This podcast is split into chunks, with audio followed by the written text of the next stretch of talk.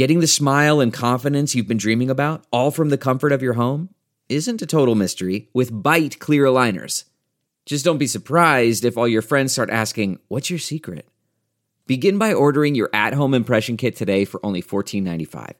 Bite Clear Aligners are doctor-directed and delivered to your door. Treatment costs thousands less than braces, plus they offer flexible financing, accept eligible insurance, and you can pay with your HSA FSA. Get 80% off your impression kit when you use code WONDERY at Byte.com. That's BYTE.com. Start your confidence journey today with Byte. The behavior, if true, is something that is not becoming of anybody that's working with the state or thinks that they're going to continue working with the state. Well, that's it for one of the allegedly embarrassing envoys the governor dispatched down to Philadelphia, only to have it blow up on everybody's face. Holding the powerful accountable, from Washington, D.C. to right here in southern New England. This is 10 News Conference with Gene Valicenti. First, your top political stories of the week, with winners and losers in the General Assembly, where the session just wrapped up, and the allegedly embarrassing envoys scandal. To get to that, Brian Crandall is joining me, our political reporter. All right, the governor dispatched two former executives to Philadelphia. Take a look at this project they do in Philly. Maybe it can work at the Cranston Street Armory. Pick it up from there. Yeah, and a big mess. Yep. Jim Thorson, who was at the time the Department of Administration Director, yep, and David Patton, who heads the state's property division, went to Philadelphia in March to visit Scout and a yep project they have there. Scout has an initial contract to redevelop the Cranston Street Armory in Providence, which has long yep been empty. They go down. A couple of days later, the company sends an email that says bad behavior, especially on yep the part of Patton, racist, sexist comments, right, demanding behavior, dangling the armory contract if demands aren't met, like a lunch at a fancy yeah restaurant that was closed. And now, full circle this week, after the email was released last week, David Patton resigned on Thursday evening. Jim Thorson had left the department a couple months ago, right, which was pre-planned. But, yeah, it's just not a good look, and you've got national publications right who are basically making fun of Rhode Island and the people we sent to Philadelphia. New York Times, Washington Post, Philadelphia Inquirer. The background is McKee sends Thorson and Patton down. Go look at the Bach building and see if what they did there will work for our Cranston Street Armory.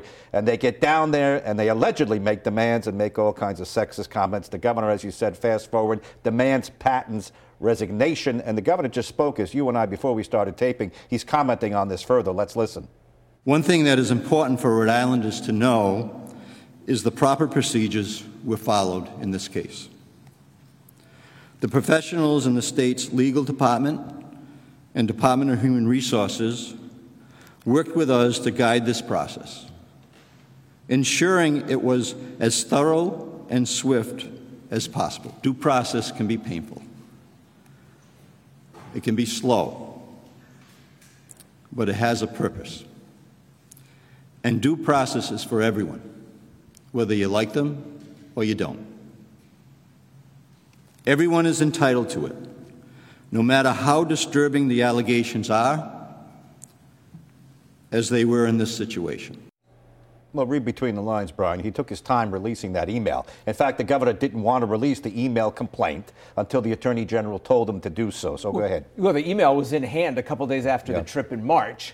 Us and other media outlets had asked for the email, didn't get it, and then the attorney general ruled last week that it should be made public, and then now a week after that, David Patton resigned, and then the governor says he called for the resignation based on the human resources investigation, but so it's been in hand for 3 months, right, but it's a week after the email comes out. And then the backstory here is that the state has not provided the funding to actually do the armory project. That's a whole other story. We don't even know if we want to do it anymore. Well, right. And so I think, the implications and the questions kind of came full circle with that. Yeah. Like, well, do they not want to do the project? And, who'd they send here? And why did this happen? Right. And again, I think that was also part of the questions about Patton making these comments about, like, I want the croissant right and cold Diet Coke for the director. And, right, there's this $55 million project hanging in the balance. There are also up to three separate investigations going on, one at the Ethics Commission, one with the state police, and maybe a third? I do, but the ethics and the state police, the governor had asked the state police to do it. And then on Thursday, the Ethics Commission said that they were filing their own complaint, and the Ethics Commission will vote later this month as to whether or not they want to move forward with an investigation, and that focuses on kind of that demanding behavior, and then David Patton allegedly taking gifts along the stops that they made, some cheese and sneakers and blown glass. And then the Attorney General is complaining that he didn't know about the initial complaint that went to the state police. All right, stay on it, Brian. It's not done yet, even those two guys are gone. Right. The state police review of the situation is not over yet. Okay. Brian Crandall, thanks, our political reporter. Now let's stay up at the State House. Starting next year, Rhode Island will join the federal government in recognizing Juneteenth as an official holiday. The General Assembly also approved the styrofoam container ban. That means restaurants won't be able to use foam boxes for food packaging anymore. And thirdly, lawmakers approved legislation to exempt the first $50,000 of tangible property from the personal property tax to help businesses statewide. The Senate President says that's a big help and a big win for small business. We certainly tried to keep as much money in the pockets of residents of Rhode Island because of inflation issues and not knowing what's going to be coming up in the next third quarter and the fourth quarter of this year. So I'm really pleased. Now, what didn't get passed? PTSD, non-taxed pensions for police and firefighters went down. Reforming the police officers' Bill of Rights, no action.